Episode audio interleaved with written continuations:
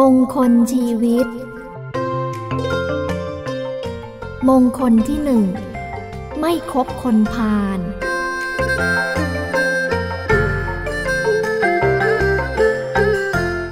อเสวนาจะพาลานังเอตัมมังคลมุตตมัง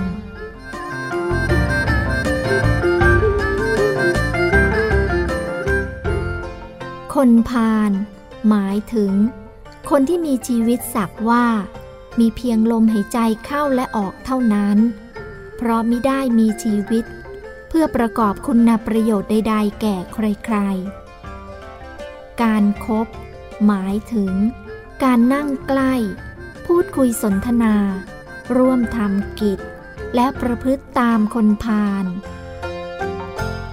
อาการที่ทำให้เรียกว่าพาล 1. ขณะที่จิตเป็นบาปคือเกิดความโลภความโกรธและความตระหนี่เป็นต้น 2. ขณะที่ประกอบอกุศลกรรมบท10มีฆ่าสัตว์และลักทรัพย์เป็นต้น 3. ขณะที่ประพฤติทุจริตทางกายวาจาใจเช่นการดื่มเหล้าทะเลาะวิวาทเป็นต้นคนพาลนี้เรียกได้หลายชื่อเช่นปาปมิตรหรือมิตรชั่วบ้างอสัตตบุรุษหรือคนชั่วบ้างลักษณะของคนพาล 1. คิดชั่ว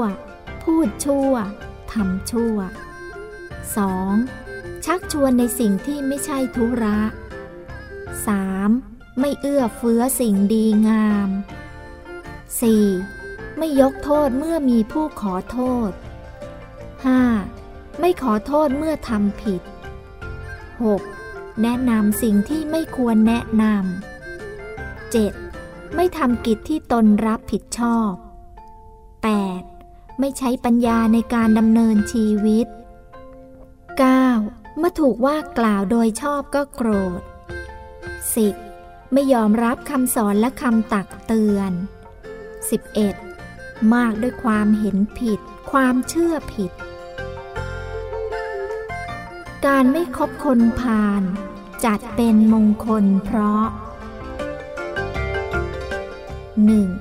โภคทรัพย์เจริญมั่นคง 2. เป็นผู้ไม่เสื่อมจากความดี3. ไม่ต้องประสบความทุกข์อันเกิดจากคนพาล 4. ประสบแต่ความสุขกายสุขใจจากการไม่ได้ทำชั่ว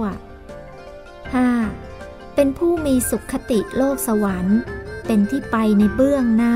หลังจากที่ตายไปแล้ว